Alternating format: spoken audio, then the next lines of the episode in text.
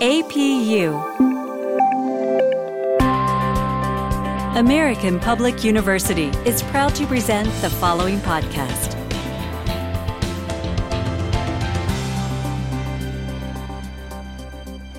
Welcome, everybody, to this audio podcast here at American Public University System. My name is Dr. Bjorn Mercer. In today's Conversations with Faculty at the School of Arts and Humanities, we're talking to Dr. Karolina Kopczynski. Welcome, Dr. Kopczynski. Thank you very much for having me. Yeah, definitely. And today we're going to be talking about learning foreign languages for personal growth. And so, to start it off, first question How do you learn a foreign language for you? That is a very interesting question. And I know many learners of foreign languages want to know how to do that learning a foreign language could be compared to learning how to play, for example, an instrument or even sport. You just have to do it. Obviously, with that in foreign languages, there are certain resources that one will require, and that also will depend on preferences on learning. As we know, some people prefer conversational, let's say Spanish, some people prefer to use more of a traditional method would be going to the book and starting with vocabulary and then grammatical activities and then putting sentences together. So it really depends on a person, but I think the first step of learning languages is obviously a desire to do it, a motivation saying, today is the day I am going to begin. Excellent. I love that. Today is the day. And I like that you talked about sport or a musical instrument. I always compare learning a foreign language to learning an, an instrument, say guitar or whatnot literally people just have to decide i'm going to do it today so that transitions nicely to our next question what does it take to learn a language and are there any newer techniques to consider with the abundance of technology apps uh, just everything out there I think number one with the languages, I, for example, studied eight of them and I speak five of them. And I have to say that motivation is number one. It's the desire to do it. Obviously, the reasons for learning a language could be very different. For example, when I came to United States when I was 17 years old, I came with my family and it was simply a survival. Somebody had to learn the language to obviously to be able to function in United States. So I was the lucky one and obviously going to school and learning and acquiring and really dedicating a lot of time to learning I would almost say a little bit under pressure because obviously my family counted on me. So I learned English in six months, a little bit less than six months. So then when I started learning other languages, and some of them I taught myself, for example, Greek, it was all motivation. I said, I am going to learn how to speak Greek and literally bought a book, CDs, and dedicated two hours every single day to practice reading, pronouncing, whatever it took. The newer techniques to consider, definitely technology provides us with so many different tools right now, just like we use at our school for example, Rosetta Stone. There are so many resources online too that one can use as a supplementary material. Or when you already know how to learn a language, if you're learning a third, fourth language, it's so much easier to know exactly what is required to learn the language. Second language is a little bit more difficult because your brain is adapting to it. But like I said, with a third, fourth, and fifth, it is so much easier to do it. So if one really wants to do it, the resources are out there um, to pretty much teach oneself how to speak a foreign language. That's excellent. So, what I'm hearing is the second language is the hardest. Indeed. And then after that, it gets easier. So, if I could ask a question, I'm assuming Polish is your first language. That is correct. Is English your second, or was it Russian? No, it was Russian. It was mandatory, obviously, in Poland. We had to do Russian. In high school, we have to take two foreign languages in addition to our native language. So, I have selected German and English however, didn't really pay much attention to it, to be honest, only because I didn't plan on leaving Poland and traveling anywhere. So now, as a professor and as a teacher, I always tell my students that it's so much better to know it and not to use it than vice versa. So I rather know how to speak German and not to have to use it than go to Germany and find myself in a predicament that here I go again.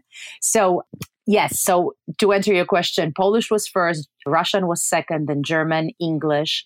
And then when I came to United States, I obviously studied English because I didn't know it that well, because obviously teaching foreign language was a little bit different. So it took much longer. Um, and then here in the United States, I studied um, Spanish, Italian, French, and then I taught myself Greek. Excellent. You are putting me to shame. I just need to learn. I, I need to learn Spanish. Uh, we've talked about this a lot. Living in the U.S. and I live in the southwest part of the U.S. I need to learn Spanish. It's very practical. Mm-hmm. So here's another question: Since you went from Polish to Russian, Are those two languages similar? Yes. And then when you learned English and German, were there linguistic traits that were similar to Poland to the German and English? Or are Polish and Russian so different than English that it was relearning something? Mm-hmm. This is a great question, too, because speaking to people who speak the same languages that I do, they had different experience learning them. So, for example, Polish is similar to Russian. When you listen to it, there are many words that are very, very similar. Obviously, as those are bordering countries, there are many similarities. Writing is very different because the alphabets are different. And then Polish alphabet is very complex too because we have many different letters. And then orthography is very different because there are, for example, two H's, two U's, two letters called Z. So you have to know how to spell words. So from that perspective, it is difficult. Russian is similarly difficult to Polish as well. And then when I was teaching myself Greek, for some reason, Russian was popping up in my head a lot. So it was very interesting how the language that I was, for example, most comfortable with was coming out. So when I was thinking of a word, let's say in Greek, Russian word would come up or Polish word would come up because obviously my brain knew that particular word and it was producing it faster that I could do it in Greek. So that was very interesting observation when I was learning it. In terms of German and English, they are obviously similar too. There are many similarities. So for example, when one English speaker learns Spanish, they are very surprised by grammatical structure. The syntax is different because there's conjugation. And what is conjugation? How do we do that? So for me, learning Spanish from Polish was not difficult at all. I consider Spanish to be very easy language to learn because of how complex Polish is. So I think if your background is in a language that is rather difficult, learning certain languages makes it very easy. So I didn't have hard time learning Spanish, Italian. I'm learning Portuguese right now, which is also not difficult at all because there are so many similarities. And since I already know how to learn a language, I can be very efficient and very effective doing it. Really, really fascinating. So at this time, we're going to go and take a break. Uh, we're talking to Dr. Karolina Kopczynski about uh, learning a foreign language. Today's corporate world requires talented professionals who quickly rise to meet business needs on a global scale. At American Public University, we'll teach you how to meet the needs of domestic or international businesses. Take the next step and apply online at study at apu.com. And we're back. We're talking to Dr. Karolina Kopczynski. So, on our next question, a great question How long does it take to learn a foreign language? Do you believe it has benefits to career development? And then what fields do you believe that benefit the most from learning a foreign language? Mm-hmm. Great questions.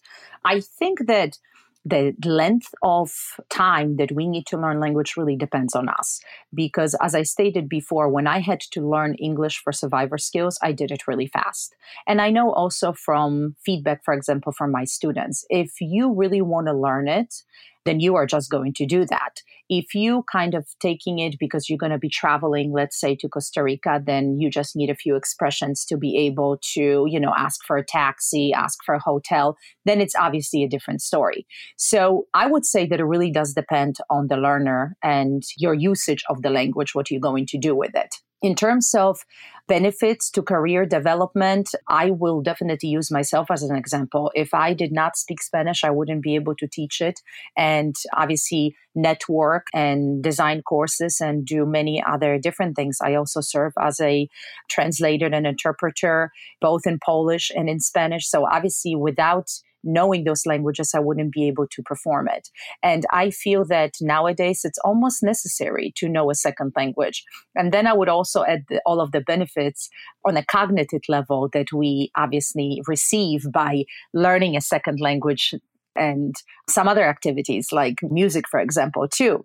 So, fields that benefit from knowing a foreign language, I think there is just so many of them.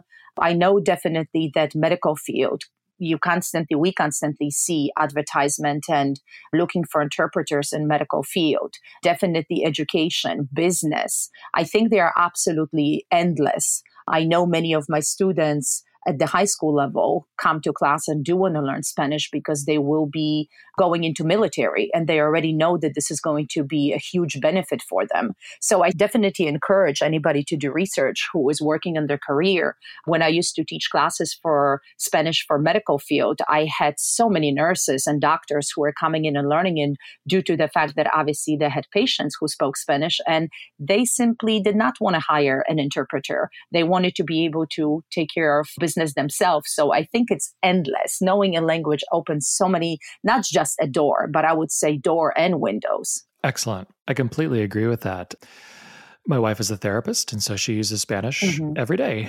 And if you look at Spanish for healthcare, mm-hmm. uh, look at Spanish for entrepreneurship, business, and for criminal justice, Spanish in this country to me is, if not the most important, well, I would say it's the most important language to learn besides English.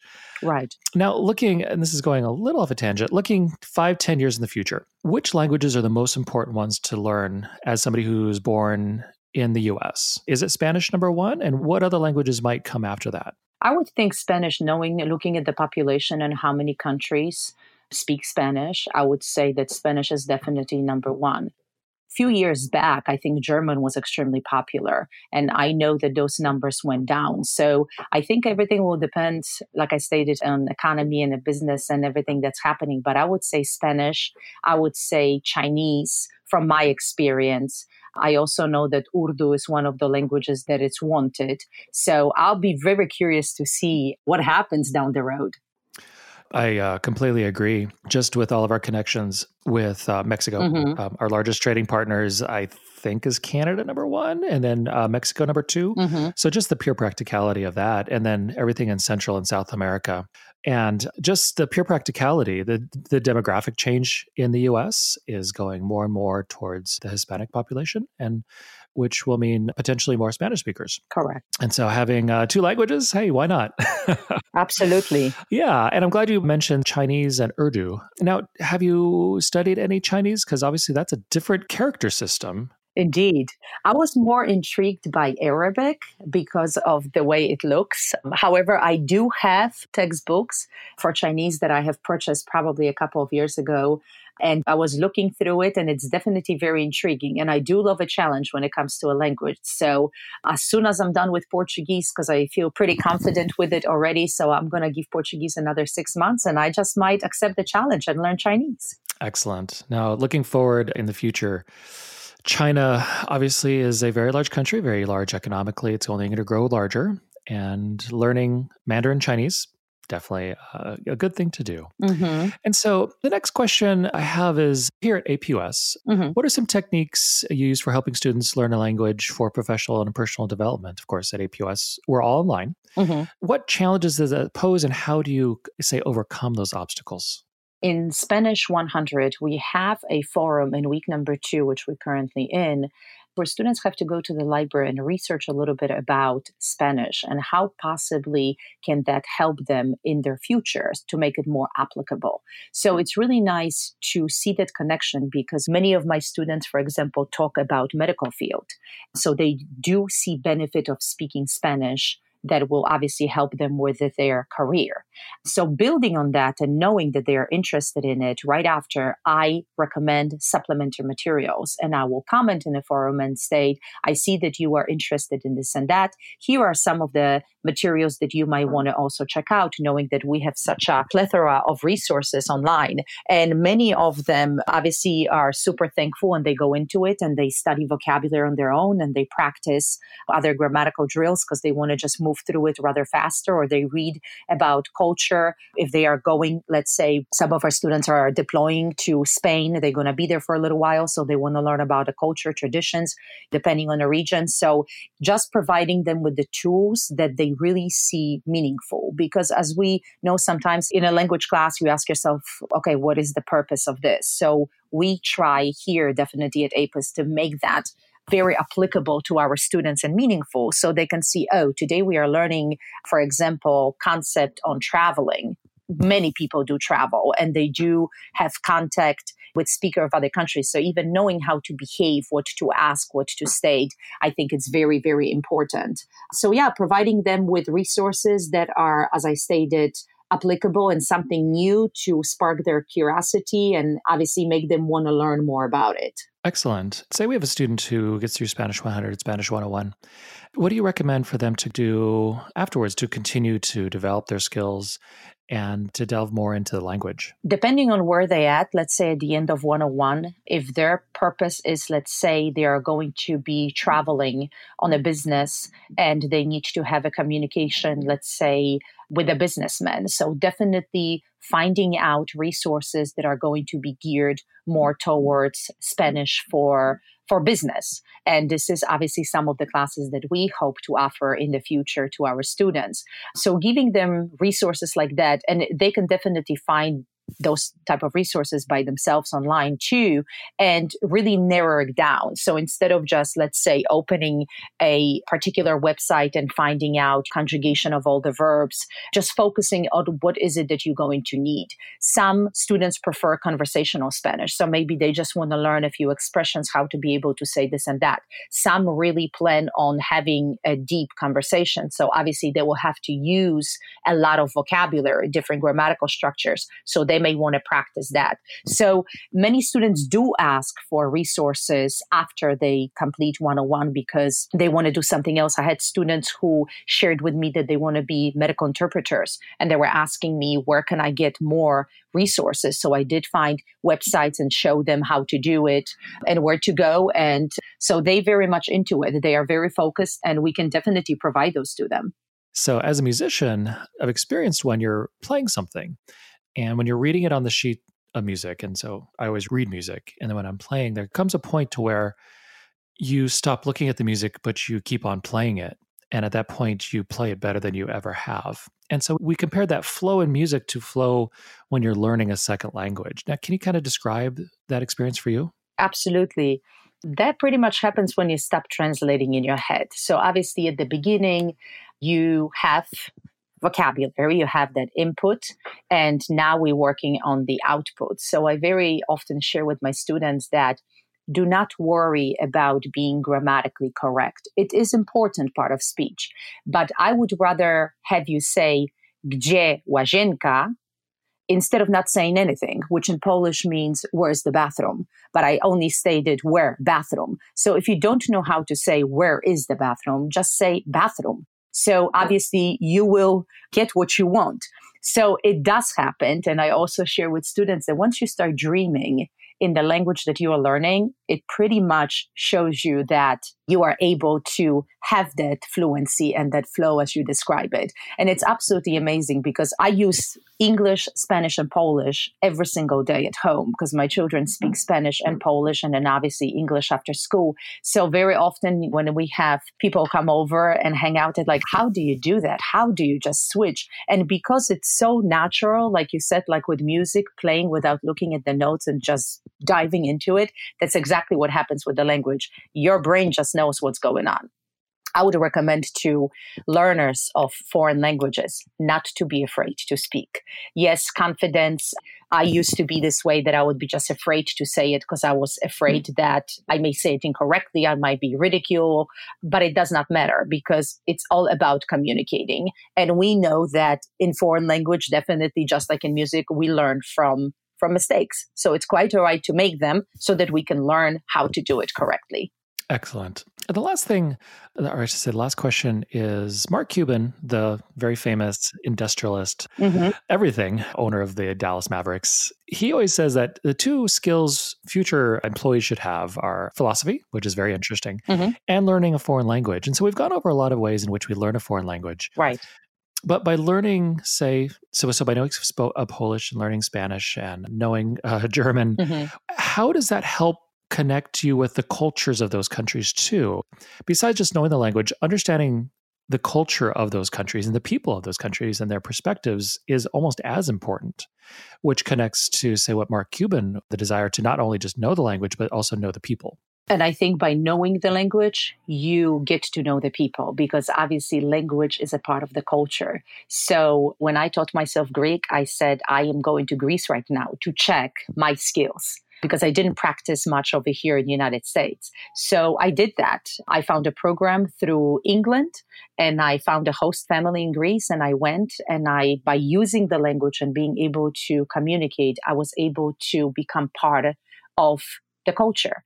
And they obviously included me when we travel, when we ate together, when we went out. I learned idiomatic expressions, colloquialism, obviously, because I became part of the culture. So it is very important. And I think with Spanish, because we have such a fantastic diversity in the United States, we are able to experience that culture within. So we don't necessarily have to travel to Peru or to Bolivia to be able to experience that culture because of the people who are here and obviously preserve their culture too. We can become a part of it.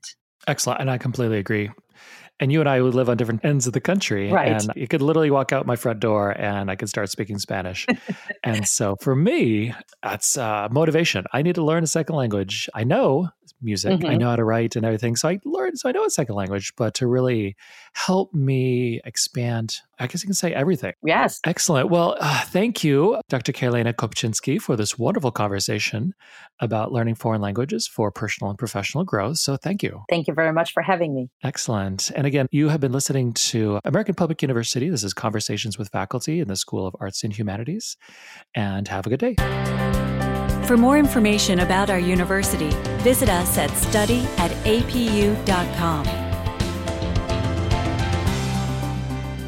APU American Public University